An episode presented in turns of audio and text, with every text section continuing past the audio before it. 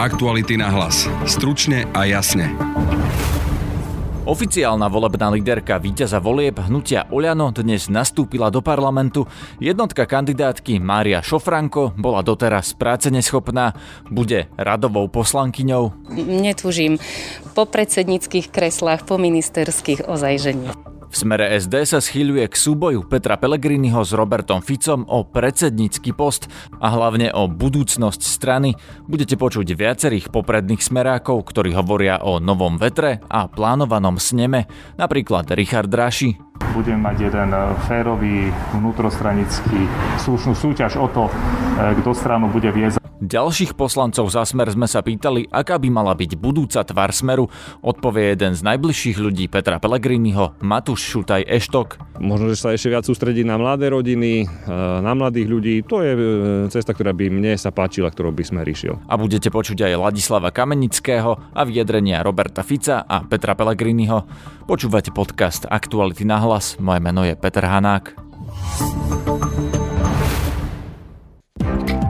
Som Laura Kelová a sledujem pre vás kauzy aj súdne spory s Marianom Kočnerom. Chceme naďalej odhaľovať rozkrádanie a chrániť naše peniaze. Na stránke aktuality.sk lomka plus nájdete spôsob, ako nám pomôcť. Spája nás zodpovednosť. Ďakujeme.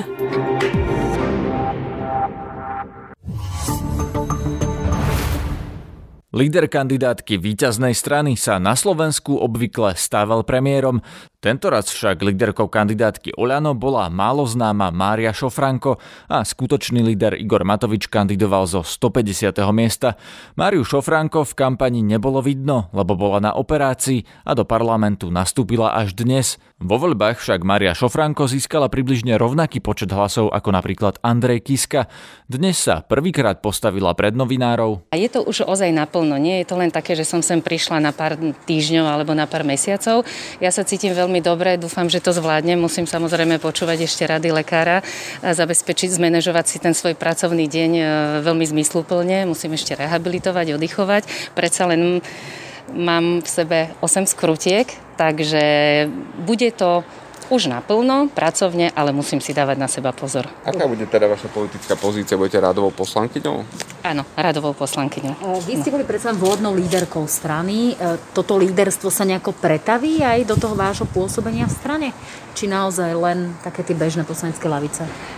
Ja si myslím, že to budú len, bude len bežná poslanecká práca, na ktorú sa mimochodom ja veľmi teším, pretože ja túto politiku vnímam ako službu ľuďom a ja som tu prišla a prichádzam hlavne kvôli ľuďom, kvôli tým nám, bežným ľuďom, ktorí sme z praxe, zo života, ktorí vlastne vnímame tie všetky starosti, problémy, radosti.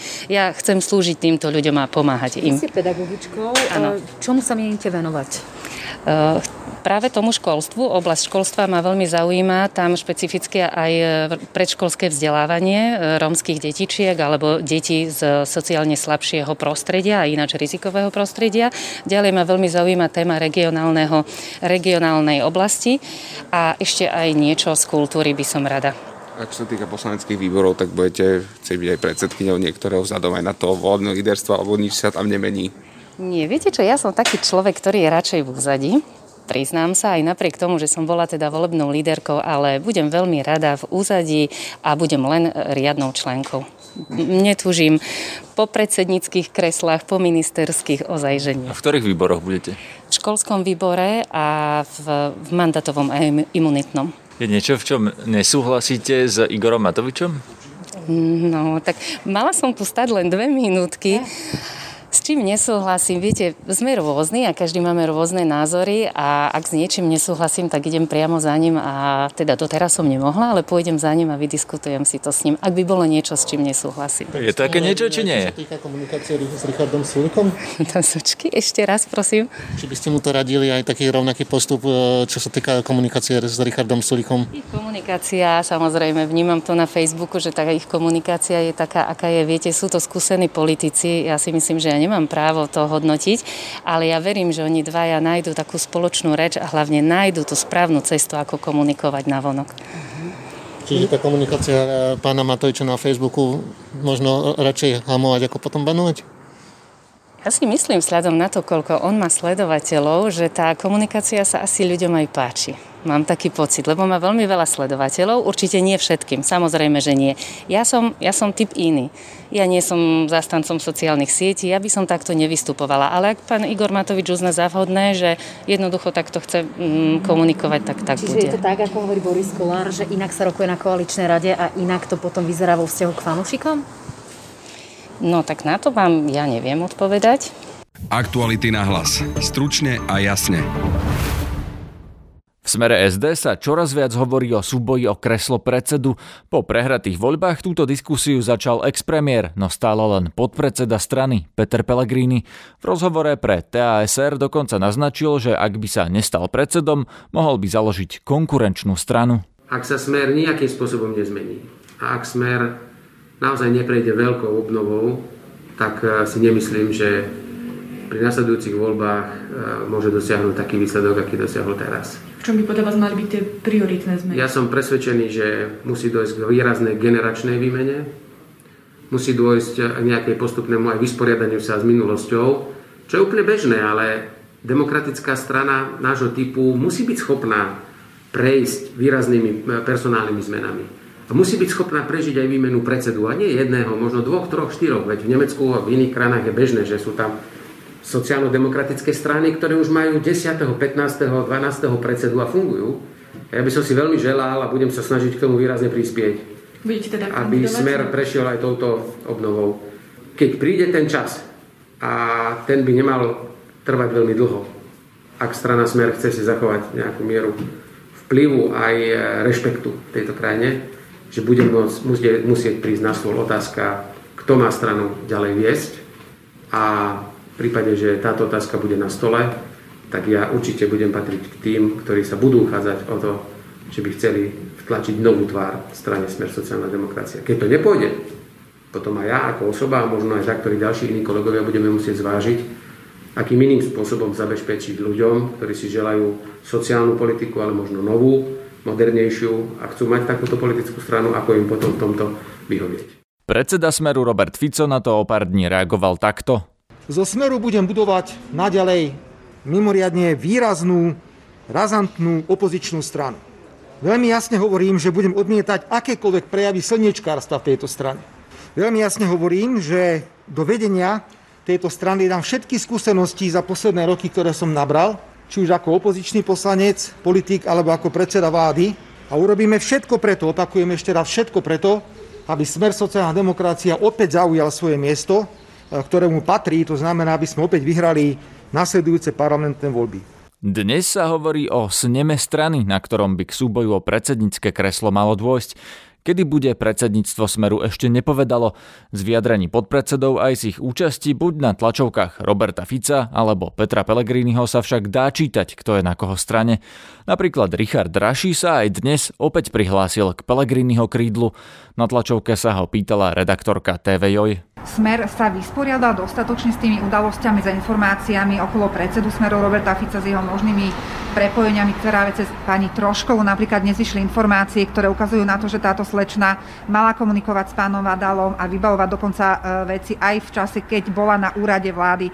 Vy to vnímate, že Smer sa k tomuto postavil, alebo máte pocit, že aj to by mala byť téma, keď sa budete baviť o budúcnosti strany v najbližších týždňoch, mesiacoch? No, v prvom rade potrebujeme vedieť, a to čas ukáže, čo je pravdou a čo nie, lebo pamätáte si po tej obrovskej tragédii, ktorá sa stala vo februári 2018, tie informácie boli úplne iné, ako sa vyzerá, že kto bol za vraždu zodpovedný. A my sme pripravení sa vysporiadať s akýmikoľvek informáciami. Myslím si, že smerujeme k tomu, že budeme mať jeden férový, vnútrostranický, slušný slušnú súťaž o to, kto stranu bude viesť a pri tej sa budeme vysporiadať s úplne všetkým, pretože chceme nastaviť stranu tak, aby sa vrátila tam, kde kedysi bola. Vy si viete predstaviť, že by Peter Pellegrini naozaj reálne odišiel, ako to naznačil, ak by sa nepodarilo napríklad dosiahnuť nejakú zmenu, prípadne boli by ste vy na ktorej strane?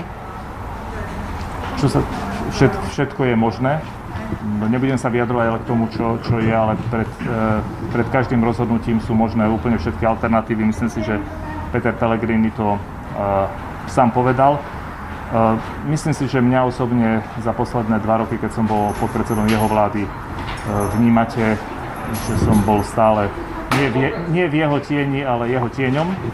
A e, myslím si, že pre stranu by bolo dobré výrazne uvažovať o tom obrovskom potenciáli, ktorý stále má, ktorý mal vo voľbách a ktorý stále je prezentovaný v akomkoľvek prieskume bez ohľadu na to, kto ho robí. Čiže aj pre stranu by asi nebolo správne, keby sme toto odignorovali a dali strane nový vietor. V parlamente som dnes oslovil aj Ladislava Kamenického, exministra financí a dnes poslanca Smeru. Situácia je, je taká, aká je a ja si myslím, že je veľmi dôležité, aby prebehla vnútorná diskusia. My určite nebudeme o týchto veciach diskutovať e, na verejnosti, nemali by sme. A samozrejme, e, ja som pevne, pevne verím v to, že dojde nejakej dohode a že bude, bude teda smer jednotný tak ako doteraz. A nemôžete nám tú, tú atmosféru aspoň priblížiť, keďže vy hovoríte, že je aká je? Je to, ale... je to naša kuchyňa, netlačte ma do niečoho, čo si musíme my samozrejme interne vykomunikovať a budeme to robiť aj naďalej. Ste skôr na strane pána Fica alebo pána Pelegriniho? To je opäť štandardná vaša otázka. Eh, eh, je to otázka, ktorá smeruje k tomu, aby sa rozšír, teda prehlboval nejaký rozkol v strane. Ja hovorím tak, že opäť si to musíme vydiskutovať vo vnútri strany. To je všetko, čo vám to môžem. Kedy bude ten snem, alebo kedy sa to vyrieši? To je na dohode predsedníctva strany, zatiaľ sme predsedníctvo nemali a sme sa o tom ešte nebavili. Takže nie je tam žiadny deadline, dokedy to musí byť? Deadline nie je stanovený stanovami, čiže my máme štandardný snem v decembri e, každého roku, takže treba si počkať na rozhodnutie predsedníctva strany. Ale je možné, že bude skôr? To neviem, čiže je to zase opäť, musí o tom rozhodnúť predsedníctvo. Ďakujem pekne. Pri mikrofóne mám teraz Matúša Šutaja Eštoka, poslanca Smeru SD, ktorý bol, ak sa nemýlim, desiatka na kandidátke však. Dobrý deň. Dobrý deň. Pán Eštok, aké sú nálady v Smere momentálne? Ja si myslím, že dobre Poslanecký klub sme mali o 11. a tá atmosféra bola štandardne konštruktívna a pozitívna. Aký je vzťah medzi pánom Ficom a pánom Pelegrínim? To ja neviem, to sa musíte opýtať ich, to ja nebudem komentovať. Tak sedia na tom klube asi obaja? Mm, štandardný vzťah, taký, aký bol, aký bol doteraz. Vy ste považovaní za človeka, ktorý je skôr z okruhu pána Pelegriniho, je to tak? Ja som dlhoročný spolupracovník e, podpredsedu parlamentu, to je asi, asi všetko v tomto, v tomto zmysle. Čiže skôr asi držíte palce jemu, aby sa stal predsedom Smeru? Vôbec, vôbec, ja sa k tejto téme ani, už som sa vyjadril, myslím si, že asi minulý týždeň, keď som jasne povedal, že áno, musíme rešpektovať tie výsledky volieb, ktoré boli, že Peter Pellegrini získal najväčší počet preferenčných krúžkov a že taká silná strana ako je Smer sa nemusí báť e, debate o svojej budúcnosti aj vnútrostranickej, ale Ďalšie e, kroky alebo komentáre už sú na tom, aby si to vo vnútri vyriešila strana a jej členovia. Ale kedy a ako si to má vyriešiť strana vo vnútri? No, tak bude zvolaný pracovný snem a ten bude mať e, nejaký program, bude sa štandardne asi vyhodnocovať e, výsledok volieb a v rámci toho budú zaradené body aj možno nejaké zmeny v rámci celých štruktúr strany. Ja ale nie som člen strany, takže pre mňa je to aj ťažké komentovať. Ja som iba členom poslaneckého klubu a nie som členom Smeru, takže... Vy nebudete ani na tom sneme? Ja budem asi, keď ma pozvú ako host, ale nebudem ani hlasovať, ani, uh, ani pracovať na sneme. Že vy sa ani nechcete stať členom Smeru? Mm, to nehovorím, zatiaľ e, som to nejako nemohol z časového hľadiska riešiť, ale... Ťažké bude predsedom pán Pellegrini? To vôbec nie. To, ja, ja to beriem skôr ako takú nejakú formálnu vec a som človek, ktorý všetky takéto tlačiva si necháva na, na poslednú chvíľu a, a vyplňovanie ich, takže to je jediná taká formalita. No a kedy by mal byť ten snem? Lebo dnes, keď som sa pýtal pána Kamenického, ten povedal, že štandardný snem máte naplánovaný až na december, ten každoročný, ale že teda bude to skôr alebo nie? To, to sa musíte pýtať predsedníctva. Ozaj netuším a ani to nie, nie je z mojej pozície, aby som to komentoval nejako. Lebo viete, keď už sa naštartovala tá debata medzi pánom Pelegrinim a pánom Ficom si, na konci apríla, tak bolo by to zvláštne čakať do decembra. Ja si myslím, že by to bolo dobré eh, aj pre samotnú stranu, ak by to bolo čím skôr. Skôr ako v decembri. To je asi všetko, čo k tomu môžem povedať. A tak ako poznáte pána Fica, viete si predstaviť, že on by sa vzdal aj tej funkcie predsedu strany? To ozaj nechcete odo mňa, aby ja som komentoval vnútrostranické pomery Smeru. To si my vždy vieme vyriešiť Smere eh, doma, v našej kuchyni. A myslím, že je zbytočné, aby sme s tým otravovali či už našich voličov alebo sympatizantov. Myslím, že sú to dôležitejšie úlohy. Aj teraz na tejto schôdzi nás čaká ťažký boj proti vládnej koalícii, takže tam sa snažíme sústrediť naše sily. Aká by mala byť tá tvár smeru do budúcna, keď hovoríte, že malo by tam prísť k nejakému prehodnoteniu?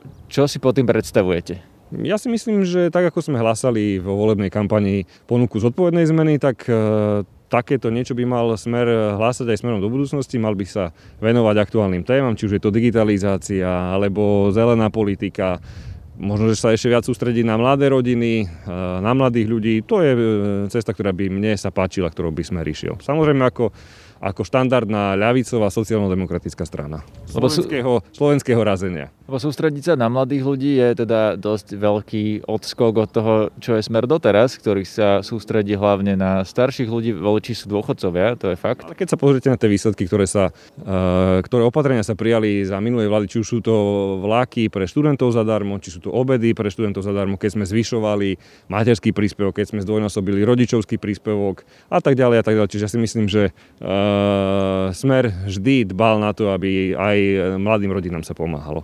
Ak by ste ale chceli byť stranou celenou na mladých voličov a zostať ľavicovou stranou, mohli by ste zotrvávať na konzervativizme? Mm, to je e, relatívna otázka. Ja si myslím, že aj e, dnes Smer má aj mladých voličov a ak budeme mať na, na kandidátke alebo v rámci štruktúr strany čo, e, čím viac mladých ľudí služobne, tak tým máme väčší potenciál ich aj prilákať na to, aby nás volili v budúcnosti. Ak sa vám páčia naše podcasty, nájdete nás na Spotify a v ďalších podcastových aplikáciách a na webe Aktuality.sk. Môžete nás aj zdieľať z facebookovej stránky podcasty Aktuality.sk. Sme aj na Instagrame Aktuality na hlas. Na dnešnom podcaste sa podielali Lucia Babiaková a Ladislav Bariak. Zdraví vás Peter Hanák. Aktuality na hlas. Stručne a jasne.